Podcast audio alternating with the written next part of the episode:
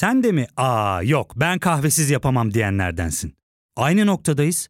İlk ve tek kahve üyelik uygulaması Frink'le tanış. Hem bütçeni koru hem de hiç bitmeyen kahvenin tadını çıkar. Yakınlarından terapinin onlara ne kadar iyi geldiğini dinlesen de kendin için bir şeylere başlamak zor geliyor olabilir. Ya da sevdiklerine yardım etmeye istekliyken kendi ihtiyaçlarını görebilmek. Hayvel, uzman psikologlarıyla kendi ihtiyaçlarını bulmanda sana destek olacak. Terapi yolculuğuna başlamak için detaylı bilgi bölümün açıklamalarında. Trendspor'dan herkese merhabalar. Süper Lig'de 3. hafta maçları da sonuçlandı ve yeni lider Fenerbahçe oldu. Hem Fenerbahçe'nin maçını ve liderliğini ve dört büyüklerin maçlarını değerlendireceğiz. Hem Göztepe'nin artık yeni bir sahibi var. Danimarkalı bir sahibi var. Onu konuşacağız. Dünya Ağır Boks Şampiyonası'nda kemer koruma maçı vardı ve Yusik kemerini korudu. Bunu konuşacağız. Bu konuyu Yücel'le de sevgili Yücel Tuğan'la da değerlendireceğiz ve son olarak da bisiklette sezonun son büyük turu La Vuelta başlıyor. Onu da değerlendireceğiz. Vakit kaybetmeden Fenerbahçe Adana Demirspor maçıyla başlayalım.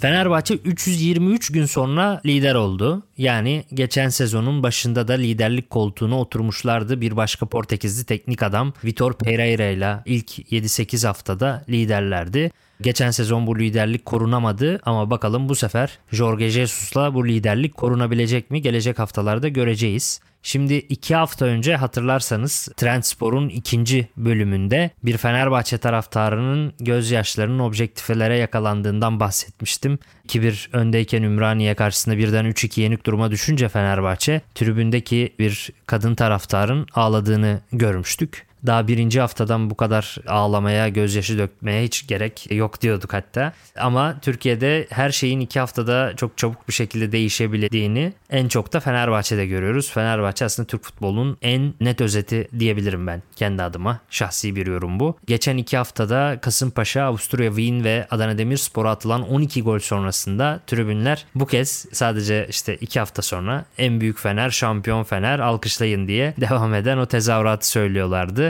Şimdi Fenerbahçe ile ilgili az önce bahsettiğim işte 12 gol. Ümraniye'ye de 3 tane atılmıştı. İşte kısa bir sürede 15 tane gol attı Fenerbahçe. Ama Fenerbahçe'nin derdi santrafor olarak addediliyor. Ligdeki 3 haftada 13 gol atmış, kalesinde ise 5 gol görmüş bu takım. Hücumdaki etkinliğe ve savunmadaki problemlere bakınca ben santrafordan çok daha fazla stoper ihtiyacı varmış gibi görüyorum aslında. Tabi geçen sezondan dillendiriliyor bu santrafor santrafor ihtiyacı. Ama öbür yanda Onyekuru sürekli olarak sızıp Fenerbahçe'nin sağ savunmasını resmen dağıttı ve aynı şeyi göstere göstere dakikalarca yapması da Fenerbahçe için bence yeterince büyük bir sinyal olmalı. Tıpkı Galatasaray'da oynadığı dönemde Jailson'dan aldığı penaltı gibi bir penaltıyı bu kez Zalai'den aldı. Zalai hem penaltı pozisyonunda hem de ikinci golde topu kötü uzaklaştırarak iki golde de hatalıydı ki savunmada en güvenilen isim aslında. E, ikinci golde ama Lemoş'un yediği çalım tam evlere şenlikti. O artık hatayı da geçiyor. O bir yetersizlik göstergesiydi bence. Öte yandan Valencia ise bence zaten sakatlanmadığı sürece, fiziksel olarak hazır olduğu sürece ligin en komple forvetlerinden bir tanesi.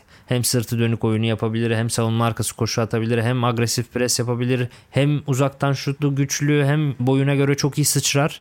Ve Valencia uzun süredir de sakatlanmıyor neyse ki Fenerbahçe adına ve bu sayede de fizik kalitesini ortaya koyuyor. İlk devredeki fizik gücüyle Adana Demir savunmasını dağıttı. Samet'in hatta kırmızı kartla atılmasını falan bekliyordum. Valencia'ya karşı direnmekte çok zorlandı. Serdar da ona biraz eşlik edince Serdar Dursun da. İlk yarıda Adana Demirspor oyunu oynamaya çalıştı ama Fenerbahçe hücum sertliğine direnemediler. Burada tabii Avusturya'ya onu götürmeyip dinlendiren Jorge Jesus'un doğru bir karar verdiğini de söylememiz lazım ama ikinci yarıda Valencia biraz yoruldu. Artık tabii Valencia'da yaşlanıyor. Şimdi Pedro ilk 11'e girince biliyorsunuz yeni transferi Fenerbahçe'nin ciddi de bir yatırım yapıldı. Ona rağmen hala bir 9 numara yatırımı yapılması düşünülüyor.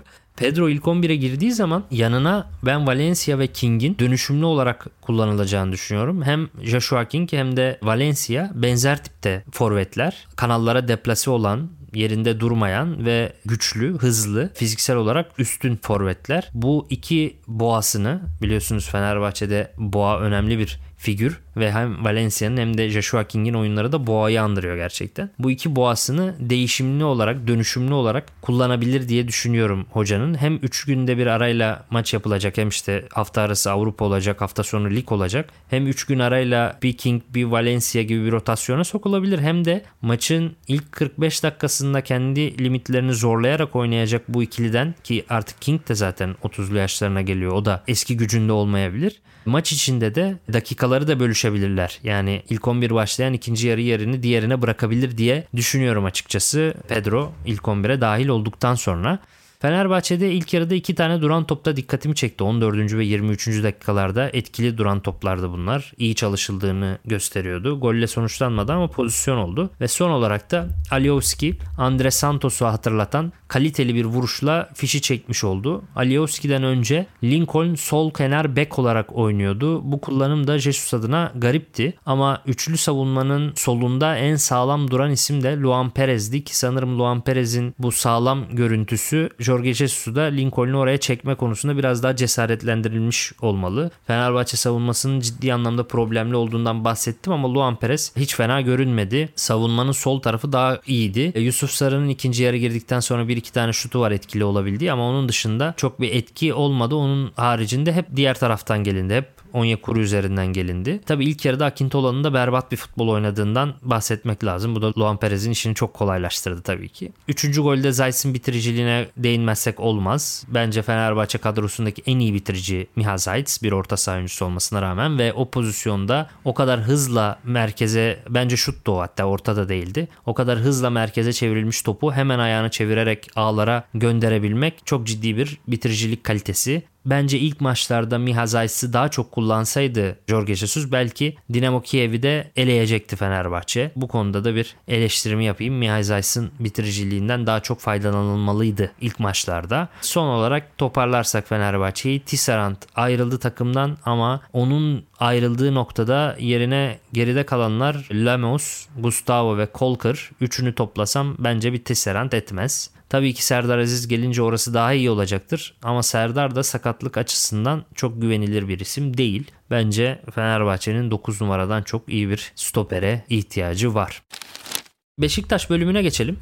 Taraftar tepkisinden bahsetmişken Beşiktaş maçında da dikkatimi çeken bir tezahürat oldu ve maçın ikinci yarısında Beşiktaş biraz güçten düştüğünde taraftarlar İsmail baksana değişiklik yapsana diye bağırıyorlardı biraz yabancı teknik direktörlere karşı tahammül seviyemizin maalesef daha düşük olduğunu, orada biraz ön yargılı yaklaşıldığını düşünüyorum. Orada da Beşiktaş maçında da fişi çeken bir diğer bek oldu. Yani Fenerbahçe'de Aliyovski dördüncü golü atıp fişi çekmişti. Takımını rahatlatmıştı. O küçük çaplı stresten kurtarmıştı. Maçı döner mi hani 3-0'dan 3-2 olmuş vesaire. Aliyovski Fenerbahçe'yi rahatlatmıştı. Beşiktaş'ta da o Alanya maçında 3-0'dan 3-3 olduktan sonra küçük bir stres vardı. Fenerbahçe'deki gibi. 3-1'den 3-3 olmuştu. Hatta net bir gol kaçırdılar 85. dakikada Ersin'in üzerine vurmuştu Karagümrüklü oyuncu. Oradan sonra Beşiktaş'ın da bu kez sağ bek beki yani sol bek Alioski'nin aksine Beşiktaş'ta da sağ bek Rozier ceza sahasına gitti ve soğukkanlılığıyla o da iyi bir bitirici bence. Hem soğukkanlı hem de teknik kapasitesi iyi olan bir oyuncu. Rozier belki kariyerinin erken döneminde hücum oyuncusu olsa da skorer ve etkili bir hücum oyuncusu olabilirmiş diye düşünüyorum. Çünkü ceza sahasında topla buluştuğu zaman çoğu hücum oyuncusundan daha iyi bitiriyor. O da dördüncü golü attı ve Beşiktaş'ı rahatlattı. Beşiktaş ve Fenerbahçe'nin beklerinden katkı aldığı bir hafta olarak bunu söyleyebiliriz. Tabi İsmail'in oyuncu oyuncu değişikliği yapmaması konuşulacak. Ben de birazdan değineceğim ama Cenk Tosun girdi son dakikada oyuna ve Beşiktaşlı muhabirlerin söylediğine göre çok geç girdiği için çok sinirlendi. Maç sonu kutlamalara vesaire katılmadı ve stadı da sinirlenerek terk etti. Hiç soyunma odasına falan girmeden biraz trip atarak ayrılmış. En önemli konu oynadığımız oyun. Maçın geneli Cenk bizim için çok önemli bir futbolcu. Sezon uzun. Takımın ona ihtiyacı olduğu anlarda da hazır olacaktır. Henüz daha üçüncü maçımızı oynuyoruz. Çok fazla maç var. Oynayacak ve goller atacak. Bu noktada sabır göstermemiz gerekiyor. Şimdi orayı ben çok anlayamadım. Çünkü Wood ve Ghost takımın en güçlü oyuncusu ve çok da yorulmayan bir oyuncu. Fizik kalitesi çok yüksek bir oyuncu. Mesela Enkudu çok yorulurken, diğer oyuncular çok yorulurken Vegos yine de ayakta kalabilen bir oyuncuydu. Vegos ayakta kalabiliyorken, gol de atmışken ve kalitesi de ortadayken Cenk'in ne ara ve nasıl sokacaktınız oyuna? Mesela bence o haksız bir tavır Cenk'in yaptığı. Öte yandan şuradan eleştiririm ben İsmail'i. Enkudu ilk yarıyı müthiş oynamıştı ama ikinci yarı çok yoruldu. Çok yoruldu hatta hani Salih Dursun bile hücuma çıkmaya başladı. Çünkü Enkudu artık hiç tehdit edemiyordu, geri dönemiyordu. Pirlo da 60. dakikada sağ kanadını değiştirdikten sonra sağ kanattan çok kolay gelebilen bir kara gümrük vardı. Ve oraya Enkudu yerine Kenan Karaman oyuna girse orayı daha erkenden toparlayabilirdi bence Beşiktaş. Kenan Karaman tabii ki Enkudu'ya göre hücum özellikleri bakımından daha sönük bir isim olarak düşünülebilir ama Kenan Karaman tam bir çalışkan kanat oyuncusu. Tam skor tutma oyuncusu oyuncusu. O yüzden Kenan Karaman'ın o dakikalarda 60-70. dakikalarda Enkudu yerine oyuna dahil olmaması da bence ilginç bir karardı. Bence hatalı da bir karardı. Çünkü maç 3-1 85. dakikada o çok net pozisyon gol olsa 3-2 belki Alanya maçındaki kriz gibi birden yani maç 3-3'e falan da dönebilirdi sonuçta. Geçen hafta bu yaşandı. Geçen hafta erken ve çok oyuncu değişikliği etkisizdi. Beşiktaş adına kötü sonuç verdi. Bu hafta da bence hiç değiştirmemek, çok geç değiştirmek olumsuz sonuç verdi. Valerian İsmail bakalım bunun dengesini dengesini bulabilecek mi? İki haftada çok uç noktalarda iki farklı karar verdi birbirinden oyuncu değişiklikleriyle ilgili olarak. Beşiktaş yine duran toplarda etkiliydi bu arada. Fenerbahçe'nin de, de değinmiştim ilk yarıda Fenerbahçe'nin iki etkili duran topu var diye. Beşiktaş'ta da yine duran toplarda etkili olunduğunu görüldü. İşte Alanya maçında da çok güzel bir duran top golü atılmıştı Enkudu'yla çalışılmış bir işti. E, bu maçın da ilk yarısında duran toplardan net pozisyonlar doğdu.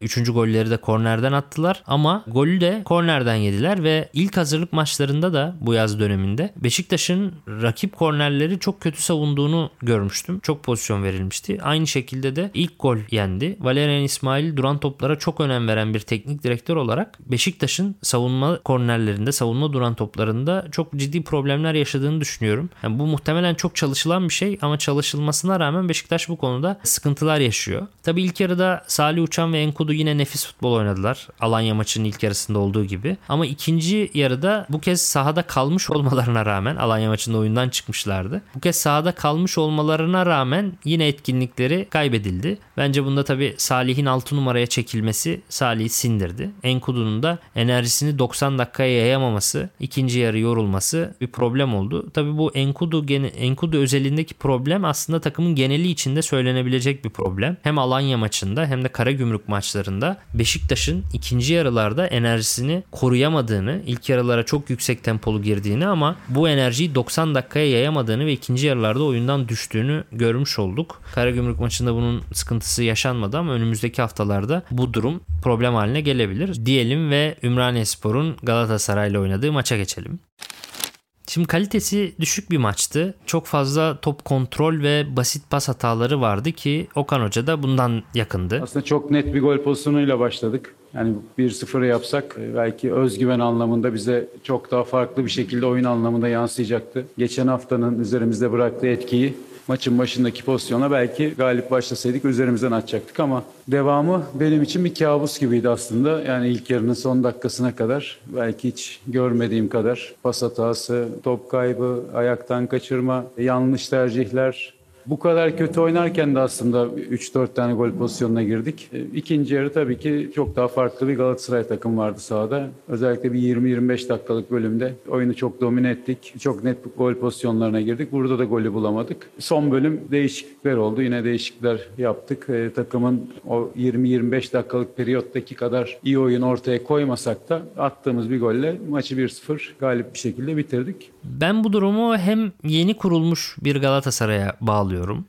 ciddi bir uyumsuzluk var. İlk defa Torreira ilk 11'de sahaya çıkıyor. Mertens daha ilk 11 olamadı. Sonradan oyuna giriyor. Dibua geldi sakatlığından dolayı oynayamıyor. İşte Sasha Boy takımla birlikte kamp yapmadı. Kadro dışıydı. Şimdi direkt 11 oyuncusu oldu. Ciddi anlamda bir dönüşüm dönemi Galatasaray adına ve hem bu takımın uyumunu biraz bozuyor hem de Okan Hoca Başakşehir'de olduğu gibi, Akisar'da ve Rize'de olduğu gibi ön alan baskısını arttırmak istiyor geçen sezonun aksine. Geçen sezon Galatasaray bu konuyu yapamıyordu. Bu sezon daha çok önde basan, daha çok top kazanmaya çalışan bir takım yaratmaya çalışıyor ve hem takım yeni yeni uyum yakalarken, ilk 11 yeni otururken hem de böyle oyunculardan fazlasını istemek hem de Ağustos ayında bu sıcaklarda ve bu nemde bunu istemek tabii ki işleri zorlaştırıyor. Yani bu basit kontrol ve pas hataları tempoyu yavaşlatırsanız, düşük tempoda oynarsanız bu kadar zaten olmaz. Baskıyı ve tempoyu arttırmaya çalıştığınız yerde e, takım uyum yakalayamamışsa nabız yükselir ve nabız yükseldiğinde de basit hata sayısı artar. Bu tüm takım sporlarında böyle yani basketbolda da böyle, diğer takım sporlarında da böyle. Baskı ve tempolu oynama arzusu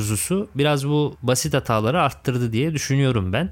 Galatasaray ilk yarıda 12 top kazanırken rakibi Ümraniyespor'un 2 top kazandığını görüyoruz. Yani Ümraniyespor bekliyor, Galatasaray ise bastırıyor, atlıyor. Maç sonu da baktığımız zaman Ümraniyespor'un 6, Galatasaray'ın 20 top kazanması vardı Opta verilerine göre. Öte yandan Instat verilerine göre de Galatasaray Antalya Spor'dan sonra en şiddetli baskı yapan ikinci takım konumunda. Tabi Torreira'nın ilk maçı Micho'da en çok baskıyı yapan oyuncu olarak baskı işindeki bir numaralı isim olarak daha ilk 11'e girmişken sakatlanması, bu maçta oynayamaması, Oliveira'nın ağır ve fizik kalite olarak biraz düşük seviyede bir oyuncusu da yapmayı çalıştığınız, hedeflediğiniz şeylerin biraz tabi zor hale gelmesine sebep oluyor. Tüm bunlardan yapacağım çıkarım Galatasaray'ın zamana ihtiyacı olduğu yönünde ama Türk futbolunda zaman en az verilen şey. Para verilir ama zaman verilmez birçok futbolcu ve teknik direktöre. O yüzden hafta sonu da Trabzonspor maçı varken Okan Hoca'yı kolay günler beklemiyor. Bakalım Galatasaray kamuoyu veya spor kamuoyu Galatasaray'a o zamanı verecek mi göreceğiz diyelim ve Trabzonspor'a geçelim.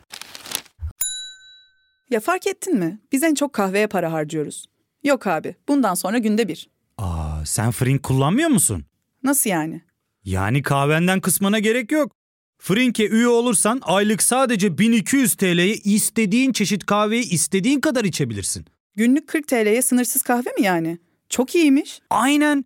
Hatta şu anda 200 TL'lik bir indirim kodu da var. E hadi hemen indirip üye ol da bu fırsatı kaçırma. Terapiye başlamak, içinden çıkamadığın döngüleri kırmak, bazı yanlış bulduğun kararlarını değiştirmek ve kendinle beraber daha huzurlu bir yaşam inşa etmek için atabileceğin en değerli adımlardan biri. Hayvel ile yoğun yaşam tempona uyum sağlayarak online terapi seanslarını takvimine göre ayarlayabilirsin. Bini aşkın uzmandan sana en uygun terapisti seçebilir, PodB10 koduyla indirimden yararlanabilirsin. Detaylı bilgi açıklamalardaki bağlantıda.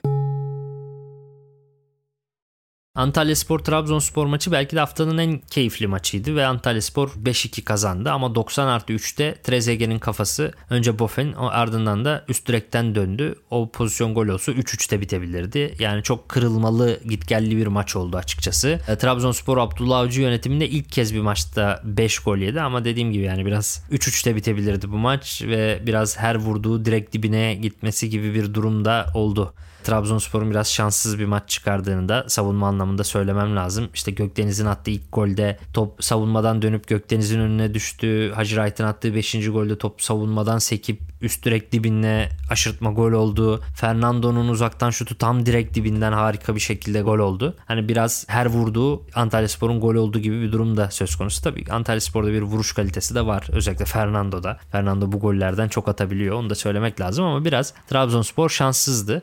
Abdullah Avcı'nın bugüne kadar teknik direktör olarak Nuri Şahin'e karşı çıktığı hiçbir maçı kazanamadığı da dikkat çeken bir detay. Nuri Şahin ikinci galibiyetini aldı ve bir maçta beraber bitti. Bu geçen sezondan beri oynadıkları üçüncü maçtı. E, çok keyifli bir maçtı ama ben bu maçtan ziyade bu bölümde biraz Enis Bardi ile olan hikayemi anlatmak istiyorum. Türkiye'deki scouting'i de anlatmak istiyorum. Zira bana bir spor gazetecisi olarak, yorumcusu olarak da çok soran oluyor. Bu scout olabilir miyim ben, kulüplerde çalışabilir miyim ben şeklinde sorular çok geliyor genç arkadaşlardan. Benim de büyük bir hayalimdi bu. Sağ içinde görev yapabilmek, scout olabilmek veya analist olabilmek ve ben de bu hayalimde çok ısrar ettim ama orada ciddi zorluklar yaşadım. O zorlukların en belirgin olanı da Enis Bardi'ydi. Bu bölümde hazır Enis Bardi'de iki tane çok güzel gol atmışken ilk maçında böyle damga vurmuşken bu bölümde onu biraz anlatmak istiyorum. Hem de bölümü dinleyen, beni dinleyen birçok arkadaş da aklından geçiriyordur. Ben de futbolla ilgili bir şey yapsam, saha içiyle ilgili bir şey yapsam diye bir hayali vardır. Birçok görüştüğüm arkadaş işte mesela mühendis, öğretmen bu meslekleri bırakıp saha içiyle ilgili futbolla ilgili bir iş yapabilir miyim diye çok soruyor. Kendilerine biraz bunun cevabını vermeye çalışacağım. Şimdi ben ilk olarak 2010 yılında üniversiteden yeni mezun bir genç olarak o dönem asgari ücretin bile altındaydı galiba. Asgari ücret tutarında editör olarak medyaya girdim 22 yaşında. Ekonomik olarak hani mühendis arkadaşlar bile futbolla ilgili iş yapmak istedikleri için söylüyorum bu maaş skalası olayını. Çünkü önemli bence. Editör olarak görev yaptıktan sonra tabii hayalim futbolun saha içinde de olabilmek. O dönem röportajlar için teknik direktörlerle konuşuyorum ve teknik direktörler saha içine olan ilgimi gördüğü için böyle bir diyalogumuz da gelişti. Sonra ben bir başka Anadolu takımında 2016-17 yılları falan olması lazım. Görev yapmaya başladım. Orada da yine başka bir teknik direktörün güvendiği, ekibinde scout olarak görmek istediği bir isimim ve bana güveniyorlar. Sen yani ben hatta sordum hangi pozisyona ne tip oyuncu bakayım vesaire şeklinde. Sen bildiğin liglerden bak bize raporlarsın denildi ve ben yine bir 5 ay 6 ay boyunca yine bir ilk devre boyunca herhalde 15-16 ya da 16-17 sezonun ilk devresi boyunca bu e, yine Balkan liglerine odaklandım. Çünkü bizim Anadolu takımlarının uygun maliyetle transfer yapabileceği ligler Balkan ligleri. Ya şimdi scouting yapmak isteyen, yapan arkadaşlar varsa varsa da bir tavsiye. Ben bu Balkan liglerinin işte Arnavutluk olsun, Makedonya olsun, Bosna Hersek olsun U19 ve U21 takımlarını çok izledim. Çünkü orada hem ucuz hem de potansiyelli gençler çıkabiliyor. Hem de bu oyuncuların kültürel olarak da Türkiye'ye adaptasyonları çok daha kuvvetli oluyor. Hem dilleri yakın hem yemekleri hem yaşam tarzları falan yakın. O yüzden adaptasyon da iyi oluyor. İşte orada Makedonya Ümit Milli maçlarını izlerken Enis Bardi adında bir oyuncuya hayran kalmıştım ve Enis Bardi gerçekten çok büyük fark yaratıyordu ve Macaristan liginde oynuyordu. Macaristan liginde de 300-500 bin euro değerinde bir değeri vardı. O dönem ben U21 Ümit Milli maçlarda ve Macaristan Ligi'nde çok maçını izledim ve o dönem daha böyle patlama da yapmamıştı. Çok ucuzdu işte. 300 bin euro civarında bir şeydi. Ve 2016 devre arası herhalde. O çalıştığım Anadolu takımının şehrine gittim ve böyle bir 15-20 dakikam var. Teknik direktörle görüşeceğiz. Teknik direktöre oyuncuları listeyi göstereceğim. Bilgisayar başındayız teknik direktörle birlikte. Çok zamanım yok. O da dedi ki zaten Sinan en iyi oyuncu kimse, izlediğin en beğendiğin oyuncu kimse bana onu izlet dedi. Ve ben de Enis Bardi izlettim. Çünkü gerçekten hayrandım yani. Ve çok da uygun, çok genç, çok potansiyelli. Türkiye'ye gelirse yeni Emre Belezoğlu olur gibi bir cümle kurduğumu da hatırlıyorum yani. O kadar iddialıyım. Hatta o dönemde İspanya ile A milli maç seviyesi, A milli seviyesine de çıktı. İspanya ile de bir milli maç falan da oynadılar diye hatırlıyorum. Çok da iyi oynadı o maçta. İzledi teknik direktör ve o dönemde altyapıdan çıkan ve sonra kariyeri boyunca da Anadolu takımlarında rotasyon oyuncusu olacak olan bir oyuncunun Enis Bardi'den ne fark olduğunu sordu bana. Yani daha mı iyi dedi bu Enis Bardi. Ben de evet çok daha iyi olduğunu anlatmaya çalışmıştım ama dinlemediler. O dönemde o transferde Enis Bardi transferde Bakasetas'ta olduğu gibi gerçekleşmedi. Açıkçası yani Bakasetas'ın gerçekleşmemesine üzülmüştüm ama Enis Bardi'den beklentim çok çok daha büyüktü. Enis Bardi'de çok üzülmüştüm yani. O transfer olmadıktan sonra Macaristan ligindeki takımında da Uypest'te de bir oyuncu sakatlandı. 10 numara veya ikinci forvet gibi oynayan bir oyuncu sakatlandı ve Enis Bardi'yi daha önde kullanmaya başladılar. Enis Bardi daha sonra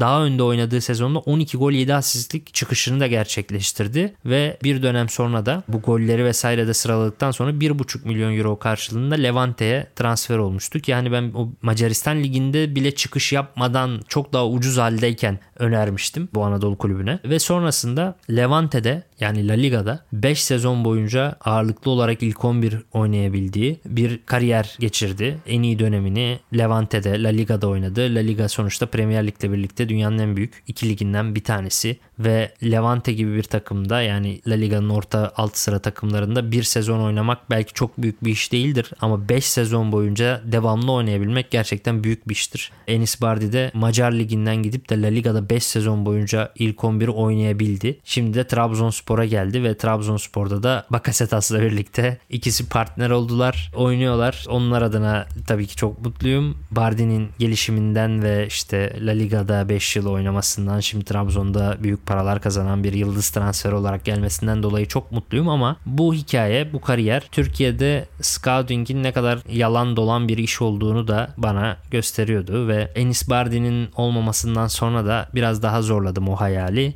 Ama olmayacağını anladıktan sonra da daha çok medya sektörüne odaklandım ve açıkçası ondan sonra da medyadaki kariyerimde ciddi anlamda yükselişe geçti. Çünkü ben 2015-16'larda editör olarak çalışıyordum ve akşam editörüydüm. Yani akşam 5 ile gece 1 arası çalıştığım bir mesaim vardı ve gece 1'den sonra bu saha içiyle ilgili scouting ile ilgili hayalimi gerçekleştirebilmek için gece 1'den sonra oturup sabah 6'lara 7'lere kadar maçlar izlediğim ve işte 6'da 7'de tekrar yatıp öğlen 2'de 3'te kalktığım ve sonra tekrar 5'te bilgisayar başına editör olarak mesaiye oturduğum 2-3 yıl geçti. Yani bu kadar yoğun bir 2-3 yıl tabi bu ülkenin ekonomisiyle de alakalı ki hani bu bu dönemlerde 2015-16'larda bu kadar da kötü değildi. Şimdi daha da kötü. Şimdi bir gencin hayalinin peşinden koşabilmesi çok çok daha zor artık. Tüm bu sebeplerden biraz anlatıyorum. Yani ülkede hayalinin peşinden koşabilmek artık çok daha zor bir hale geldi ve birçok arkadaş bana soruyor. Bu podcast hani benim için önemli. Buradan bu Enis Bardi konusu üzerinden hayalinin peşinde koşmak isteyen arkadaşlara bir gerçekçi bir perspektifte sunmak istiyorum. Ben de koştum. Belki ben başaramamışımdır. Birçok başka arkadaşlar da başarabilir tabii ki. O ayrı bir konu ama sadece bunu anlatmak istedim ve Bardi'ye de Trabzonspor kariyerinde başarılar dileyip bir başka Türk futbolu haberi olan Göztepe'nin hisselerinin devredilmesi haberine geçelim. Bu önemli bir haber çünkü. Şimdi Mehmet Sepil kendisine ait hisselerin %70'ini Londra merkezli Danimarkalı Sport Republic'e sattı. Sport Republic kulübün sadece futbol branşında söz sahibi olacak. Sepil kulübün kalan %30 hissesini satmadı ve amatör branşları kendisinin kontrol edip yöneteceğini söyledi. Sports Republic birkaç sene önce kurulmuş bir şirket ve Göztepe hisselerini aldıkları ikinci kulüp oldu. İlki de Premier Lig'in köklü takımlarından Southampton'dı. Scott Republic'in Danimarkalı ortaklarından Rasmus Ankersen zamanında Danimarka temsilcisi Midtjylland'de çalışmış ve çalıştığı dönemde çok özel işler gerçekleştirmişlerdi. Midtjylland küçük bir kulüpten büyük bir kulübe onlarla birlikte yükselmişlerdi. Bir Şampiyonlar Ligi'nde bile oynayabilmişlerdi. Bu şirket kurulmadan önce de Brentford'da da Championship'ten Premier Lig'e yükselmişlerdi. Yani bir vizyon hamlesi olarak da düşünebiliriz bunu. Bakalım Göztepe ile Ankersen'in birleşiminden neler çıkacak? Göztepe tekrar Süper Lig'e belki daha güçlü bir şekilde çıkabilecek mi? Mijülen'de ve Brentford'da olduğu gibi Göztepe'de de güzel işler başarılabilecek mi? Bunu merakla bekliyorum. Tabi orada Göztepe taraftarının da yeni sahiplerle nasıl bir bağ kuracağı bence önemli. Çünkü Göztepe'nin en büyük güçlerinden bir tanesi taraftarı. Köklü bir kulüp geçmişi takım küme düşerken bile taraftarlar stadı doldurabiliyordu. Zaten Mehmet Sepil'in de hani bu kulübe yatırım yapması hem de amatöre kadar düşmüşken yatırım yapmasında tabii ki taraftar faktörü rol oynuyordu. Şimdi buradan Bursa Spor'la ilgili bir haber okudum hafta içinde. Sevgili Dilek Atlı'nın haberiydi T24 haber kanalında. Haber 60. yılını kutlamaya hazırlanan Bursa Spor'un kısa süre önce Süper Lig'de şampiyon olduktan sonra TFF 2. Lig'e kadar düşmesini konu alıyordu ve burada Bursa Atatürk Stadyumu'nun eski AKP'li belediye başkanı Recep Altepe'nin girişimleriyle yıkılması ve Bursa Spor'un maçlarının Bursa Büyükşehir Belediye Stadyumunda oynanmaya başlaması konu alınmıştı. Bu haberde taraftar ile güçlü olan bağların nasıl zayıflatıldığına değiniliyordu. Biliyorsunuz baştan yeni stat için Timsah Arena dendi. Sonra Büyükşehir Belediye Stadı olarak anıldı. Stat başta maketinde işte timsaha benziyordu ve çok şık görünüyordu ama o timsah maketinin tamamlanması yıllar sürdü. 45 bin kişilik stadın zemini yine berbattı biliyorsunuz AKP döneminde son 10 yılda çok büyük statlar yapıldı. %10'u %15'i bile dolmayan statlar ama zeminleri hepsinin tarla gibiydi. Malum mevcut hükümet beton yapmayı iyi biliyor ama ağaçla ve yeşille ilgili problemleri var. Bu statlara da bu şekilde yansıyordu. Takımın hatta genç yıldız adaylarından Emre Taşdemir daha sonra işte milli de, milli de oldu Galatasaray'da da oynamaya çalıştı oynayamadı. Emre Taşdemir şimdi A2 takımla maçlara çıkıyor. Emre Taşdemir'in o zeminde bileğinin çok ağır bir şekilde sakatlandığını hatırlıyorum. Daha 20'lerin başındaydı. Çok iyi gidiyordu. Ve çok ağır bir sakatlıkla kariyeri heba oldu belki de. Bir daha hiçbir zaman o seviyeye de geri dönemedi. Onda da mesela bu yeni stadın zemini maalesef başrol oynamıştı. Şu an Atatürk Stadı'nın yerinde Millet Bahçesi var Bursa'da. Ve Atatürk Stadı kent merkezindeydi. Taraftarla da bağları çok kuvvetliydi. 92 yıllık bir tarihi vardı bu stadın. Şampiyonluk kazanılmış bir stattı bu. Trabzonspor'dan sonra Anadolu'da kupa şampiyonluk kazanılan ikinci stattı. Ve o 92 yıllık tarih aslında silindi. Ve Büyükşehir Belediye stadıyla o bağlar da koparılmış oldu. Bursa Spor birçok Bursa Spor taraftarına göre felaket dönemi o stat değişimiyle başladı. Yani şimdi bu taraftar gücüyle bu değişimlerde bağların sağlam kalabilmesi gerçekten önemli. Bakalım yeni sahiplerle Göztepe taraftarının ilişkisi nasıl olacak? Eğer Göztepe taraftarının coşkusuyla yeni sahiplerin vizyonu birleşirse Göztepe'de güzel bir gelecekte görebiliriz. Pozitif beklenti bu yönde. Umarız bu gerçekleşir. Futbola bir ara verelim. Bağlantımızı da yapacağımız Dünya Ağır Siklet Şampiyonluk maçına değinelim. Kısaca özetleyeyim. Cumartesi gecesi milyonları ekran başına kitleyen bir müsabaka oynandı. Dünya Ağır Siklet Şampiyonluk maçında Ukraynalı Alexander Yusek kemer koruma maçına çıktı. Antonio Joshua karşısında Suudi Arabistan'da Cidde'de gerçekleşti bu maç. İkili ilk olarak geçtiğimiz Eylül ayında karşılaşmıştı ve Usyk Joshua'yı 12 round sonunda 3 hakemin ortak kararıyla mağlup etmişti. Bu maçta da 3 hakemden ikisi Usyk lehine karar verdi ve Ukraynalı boksör kemerini korumayı başardı. Kızıldeniz'deki öfke adıyla anılan Dünya Arsiklet şampiyonluğu rövanş maçıydı bu.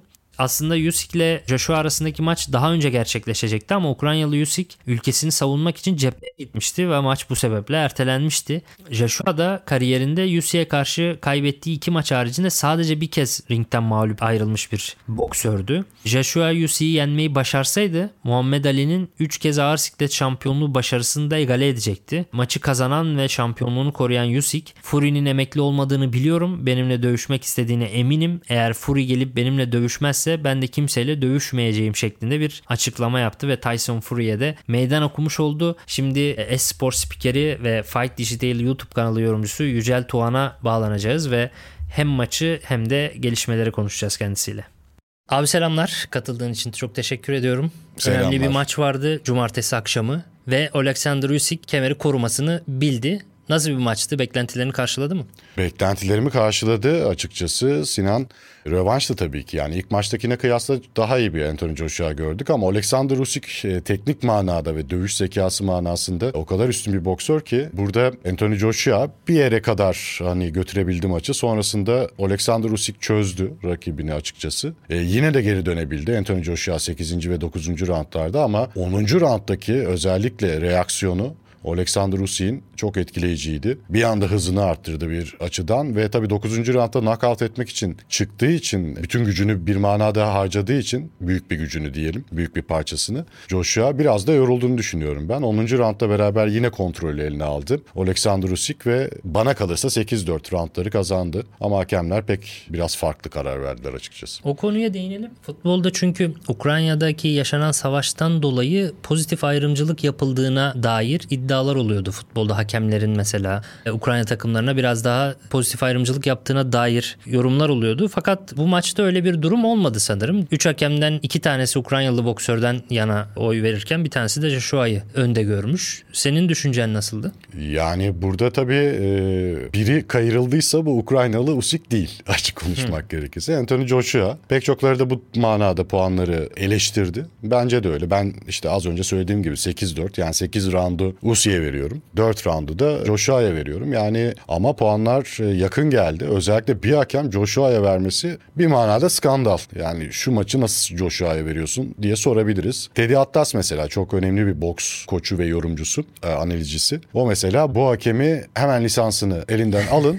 bir daha skor kartına yaklaşmasın bu hakem diye tweet attı. Ben de 3 aşağı 5 yukarı Teddy Atlas'ın dediğine katılıyorum. Peki Joshua'nın performansı seni tatmin etti mi? Nasıl buldun? Ya Joshua ilk maça kıyasla çok daha iyiydi. Robert Garcia ile çalışmaya başladı. Koçunu değiştirdi ve özellikle daha kompakt bir boks yapmaya çalıştı. Dizlerden kırıldı. Vuruş alanını biraz daha daralttı. Rakibin üzerine gitmeye çalıştı. Usy'in yani boksu ona götürmeye çalıştı. Usy'ye karşı reaksiyonel bir bokstansa ilk maçta yaptı. Kendisi aktör olmaya çalıştı. Bu manada bence pozitif gelişimler kaydetti. Zaten maçın kendisi de genel olarak baktığımızda hani puanla yenilmiş olmasına rağmen pozitif Joshua'ya kıyasla performansı açısından. Ama Alexander Usyk tabii ki o kadar zeki bir boksör ki ve çok hareketli. Alt sikletten gelmesine rağmen ağır siklete o boks tekniğini ve yeteneğini taşıdı. Elleri hızlı, kontraları çok iyiydi. Giriş çıkışları çok iyi yaptı. Rakibi boşa çok iyi aldı. E, dolayısıyla bir yere kadar hani Joshua gelişimi kaydettiğini gördük Joshua'nın. Ama e, bir yerden sonra yine dövüş zekasıyla Usyk maçı aldı götürdü. Olası bir Tyson Fury ve Alexander Usyk eşleşmesi görünüyor ufukta. Bu eşleşme hakkındaki düşünceni alalım bir de. Bu süper olacak. Umarım olacak ve bana olacak gibi geliyor. Çünkü Tyson Fury'de WBC kemeri var. Diğer üç kemerde işte Alexander Usyk'te dört kemer birleştirilecek. Ağır siklette tarihinde dört kemer hiç birleştirilmedi. Bu manada çok özel bir maç olacak. Tyson Fury ama emekli olduğunu söyledi. Deontay Wilder maçının ardından. Sonra ama buna inanmadık açıkçası. Fury'yi biraz tanıdığımız için. Emekli olduğunu ben de düşünmüyorum. Kaldı ki bu maçın ardından da ikisini aynı gecede yenerim ben diye bir video paylaştı. Ve karar vermesi gerekiyor Tyson Fury'nin Ağustos ayının sonunda hani Ring Magazine kemeri ondan alındı emekliliğini açıkladığı için. E, ama WBC kemerini vermek durumunda kalacak. Ağustos ayının sonunda eğer ben hani bu kemeri savunacağım demezse dolayısıyla Ağustos ayının sonu kritik. E, bence dönecek Fury zaten Usyk'le maç yapmak için bu maçı göreceğiz. Artık Aralık ayında mı olur, diğer yılda mı, gelecek yıl mı olur bilmiyorum ve e, son dönemin en büyük maçı olacak dediğim gibi dört kemerin birleştirilmesi açısından. Son olarak bir Türk boksörü sormak istiyorum sana. Ali Eren Demirezen. Yaşanan durumlardan dolayı önü açılır mı? Onun ağır sikletteki geleceğini nasıl görüyorsun? Ali Eren Demirezen adam Kovnatski'yi yendi. Ee, en son kariyerinin en büyük galibiyeti. İsimli bir boksör Kovnatski ve çok iyi bir performans ortaya koydu. E, zaten hani son dönemde Amerika'da dövüşüyor. Dolayısıyla Amerika'da dövüşmesi önemli. Dövüş boksun merkezi olduğu için ve buradaki gösterdiği performanslar iyi. E, bu saydığımız isimler işte Fury'di, Joshua'ydı, Wilder'dı, Usyk'ti. Hani bunların dışındaki alt taraftan hiçbir eksiği yok Ali Eren Demirezen'in. Hani bunları bir tarafa koyarsak bu boksörleri daha yıldız statüsü açısından. Daha alttakilerden bir eksiği olduğunu düşünmüyorum. Yani Türkiye boksu için eğlenceli günler bizleri bekliyor. O Açık seviyeye çıkabilirim peki? Yani belli olmaz. Dövüş sporları hani diğer sporlar gibi değil. Gününüzdeyseniz hani rakibin performansına da bağlı. O seviyeye çıkması kolay değil açıkçası. Ama dediğim gibi e, boksu düşünürsek o maça çıkabilir. O maçlara eğer alttakileri yenerse dünya şampiyonluk maçına çıkma ihtimali bana kalırsa var. Çıktığı zaman kiminle karşılaştığına göre değişir. O gün günündeyse de böyle bir ihtimal hep var dövüş sporlarında, boksta. Hani dünya şampiyonluk ihtimali favori olmayan taraf olsanız bile var. Neden olmasın diyeyim. Ağzına sağlık. Teşekkür ediyorum. Teşekkür ederim. Ara sana. ara önemli maçlardan sonra seni yine konuk etmek isterim. Seve seve. Yücel Tuğan'a tekrar teşekkür ediyorum ve son olarak da İspanya bisiklet turuna değinelim. Şimdi üst düzey eforla oynanan bir diğer spor branşı bu. Bisiklette, ağır sikletten bisiklete geçmiş olduk. Sezonun son büyük turu La Vuelta Cuma günü Hollanda topraklarında takım zamana karşı etabıyla başladı. Birinci ve üçüncü günlerde Sam Bennett fırtınası esti. Bora takımının İrlandalı sporcusu iki sprint etabını da Danimarkalı eski dünya şampiyonu Mats Pedersen'ın hemen önünde bitirerek İspanya bisiklet turunda double ile başlamış oldu. Salı günü İspanya topraklarına dönecek olan tur 3 hafta sürecek ve 11 Eylül'de Madrid'de sona erecek. Bisiklet sporunu takip eden arkadaşlarıma sordum izlemeye değer etaplar hangileri olacak diye. Bilbao'dan başlayan dağlık 6. etabı ve 14, 15 ve 18. etapları söylediler. Bunlar da dağlık etaplar. Aynı zamanda kazanını belirleyecek etaplar olarak öngörülüyor. Eğer turnuvayı takip etmek istiyorsanız bu etaplara bir göz atın diyelim ve bu haftalıkta benden bu kadar. Dinlediğiniz için çok teşekkürler. Gelecek hafta yine gündemi değerlendireceğiz. Görüşmek üzere. Hoşçakalın.